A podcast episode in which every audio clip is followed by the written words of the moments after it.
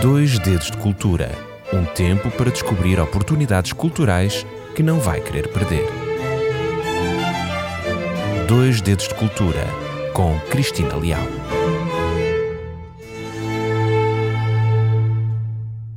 Olá, seja bem-vindo a mais uma semana de Dois Dedos de Cultura. Obrigada por estar aqui. É por si e para si que semanalmente produz este programa.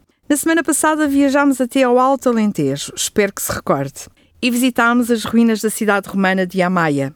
E hoje, como prometido, voltamos ao mesmo local para continuar a nossa visita. Se por acaso me está a ouvir e não ouviu o programa da semana passada, não teve a oportunidade de o escutar, então não se preocupe, porque pode ouvir o primeiro episódio deste programa nas redes sociais da sua RCS Relembro que no último programa ficámos na entrada do Fórum, depois de termos entrado na cidade pela parte da muralha da cidade, que é a entrada meridional, e que é conhecida como a Porta Sul. A Porta Sul, ou o que resta dela, é das construções mais bem preservadas de Amaia. Terá sido a mais importante entrada nesta cidade. Foi construída por uma porta ladeada por duas torres anexas e por uma praça pavimentada que ladeava a principal rua da cidade, o Cardos Maximus, que seria a principal avenida que ligava a entrada principal da cidade ao Fórum. O Fórum era o coração da cidade. Numa cidade romana, o Fórum era o centro da vida pública romana. Era o centro político, religioso, administrativo, ou seja, como já disse, era o coração da cidade. Era o local de cerimónias triunfais, o local de eleições, o local onde se realizavam discursos públicos, os processos criminais, os confrontos entre gladiadores e também o centro dos assuntos comerciais. E para visitar este local, que em tempos foi o Fórum da cidade de Amaia, tivemos de passar o outro lado da Estrada Nacional 359. E aqui começa, de facto, uma situação que é um bocadinho absurda. É que, infelizmente, esta Estrada Nacional cortou a cidade romana de Amaia ao meio. Mas não se preocupe, não se preocupe por atravessar a estrada, tem que ter cuidado. Vai lá chegar facilmente porque as indicações estão muito bem assinaladas e não tem como enganar. Depois de visitarmos as ruínas do Fórum, somos encaminhados para a visita das termas. Este complexo seria um dos principais edifícios termais da cidade. Sabemos que em 1996 foram identificados ou foi identificado um pequeno tanque revestido por placas de mármore que faria parte do complexo balneário do Fórum. Seria provavelmente o Tepidário, um tanque de água tépida, ou o Frigidário, o tanque de água fria. A envolver este tanque surgem algumas estruturas pertencentes ao complexo termal. Recentemente foi posta à descoberta parte de um natátio, que era uma piscina maior do edifício e que poderia ser ou ao ar livre ou poderia ser também coberta. Já agora, deixe-me partilhar consigo que os banhos eh, exerceram entre os romanos um papel extraordinariamente importante. Para além da finalidade higiênica, naturalmente, as termas constituíram também verdadeiros espaços sociais e lúdicos. Eram a praça por excelência da cidade romana. Era o ponto de encontro dos cidadãos, onde estes discutiam as suas ideias, a vida política, a vida intelectual da sociedade romana e embora não tenham sido de facto uma invenção dos romanos, pois as termas já existiam em civilizações mais antigas, foi de facto com esta civilização romana que elas mais se desenvolveram. Além destas ruínas que já referi, uh, ruínas estas cujos trabalhos de escavação já se encontram em grande andamento, também se procedeu à escavação integral de uma área residencial que é possível de visitar quando se faz o circuito do museu. Ainda antes de sair para os campos, para o ar livre, encontrará esta área residencial dentro do museu. E muito recentemente sabemos que a cidade de Amaia tinha também um anfiteatro. Boa parte das cidades romanas tinha o seu anfiteatro, onde os habitantes locais podiam assistir aos jogos. Agora sabemos que a cidade de Amaia não foi exceção. Os trabalhos ainda vão continuar. O anfiteatro apresenta engenhosas soluções arquitetónicas. Boa parte do perímetro foi erguido sobre rocha, cortada e afeiçoada para o efeito, permitindo o quê? O assentamento da bancada. A frente de pedreira, que foi identificada quando se fizeram as primeiras observações, foi o local de onde se extraiu parte da pedra para a edificação do muro da arena, uma construção de alvenaria, rebocada com argamassa de cal e provavelmente pintada. Em cerca de um quarto do seu perímetro, um potente enchimento de cascalho criou uma elevação necessária para a instalação da bancada de madeira.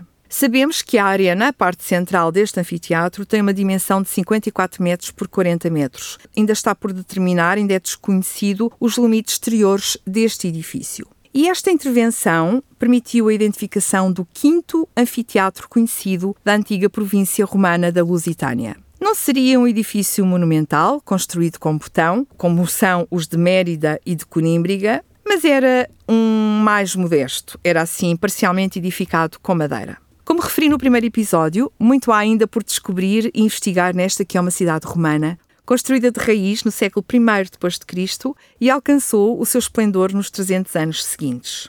Sabe-se que depois do século V, a cidade parece ter caído gradualmente no abandono, à medida que as áreas habitadas diminuíam progressivamente e também à medida que o próprio Império Romano entrou em decadência. Nos últimos 25 anos do século IX, quando os árabes conquistaram a região, nomeadamente com a instalação do chefe Muladi Ibn Marwan na vizinha estratégica Fortaleza de Marvão, ele vangloriou-se de ser o senhor da fortaleza de Amaia. Alguns estudos existentes levam a presumir que, à época, esta cidade romana se encontrasse já totalmente abandonada.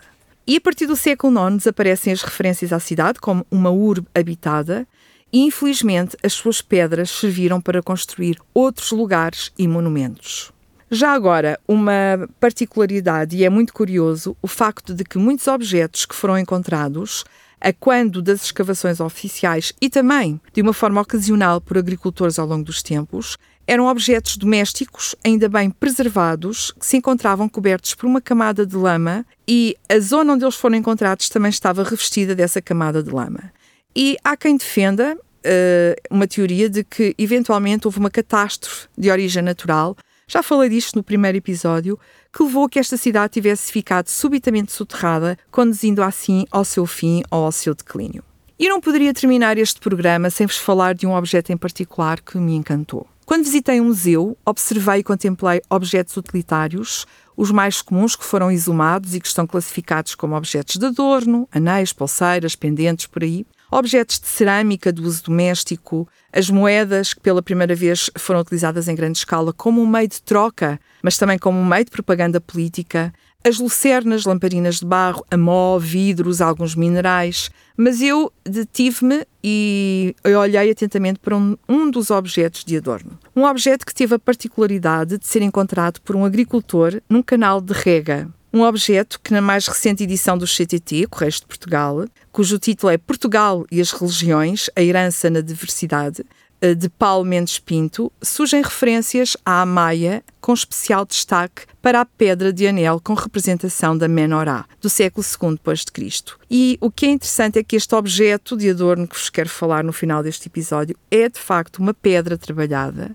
uma gema ou pedra preciosa, como queiram chamar, uma gema opaca, constituída por uma camada de ónix azul escura, quase negro, e que é sobreposta por uma ágata azul clara ou acinzentada, uma pedra linda, e uma pedra com símbolos judaicos usada num suporte de anel. E a imagem representa, convido-vos a olhar para esta imagem que se encontra uh, nas redes sociais da Rádio RCS. Uh, eh, a imagem representa, como disse, símbolos judaicos, ao centro, assente numa base de três pés, um candelabro de sete braços, menorá, e cada um deles sobreposto por uma vela acesa com a chama inclinada para o centro. Ao lado direito, uma palma e à esquerda, um chifre de carneiro, chofar, como é conhecido, e um limão com um pequeno caule e duas folhas. Trata-se do mais antigo vestígio judaico na Península Ibérica, uma pequenina peça glítica encontrada aqui neste local datável do século II depois de Cristo. E o que é interessante é que os objetos pequeníssimos e de trabalho tão minucioso são hoje elementos arqueologicamente importantíssimos, não só para a reconstituição de rotas comerciais,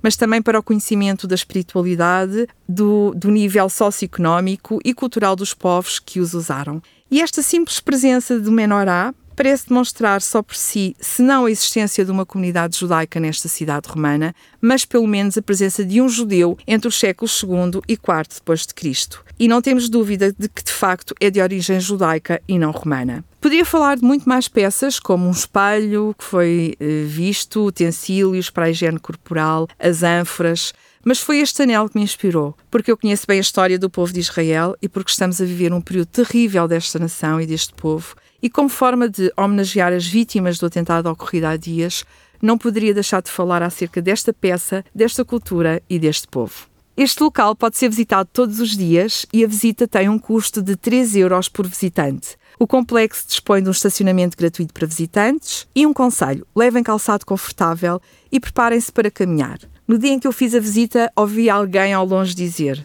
Vou voltar para trás e vou ver tudo no Google Maps. Não faça o mesmo, coloque um calçado confortável e visite este delicioso espaço. E chegamos ao fim de mais um programa. Obrigada por me ouvir até ao final e cá vos espero novamente na próxima semana. Prometo trazer mais uma novidade. Até lá, as maiores bênçãos de Deus na sua vida. Dois Dedos de Cultura um tempo para descobrir oportunidades culturais que não vai querer perder. Dois Dedos de Cultura com Cristina Leal.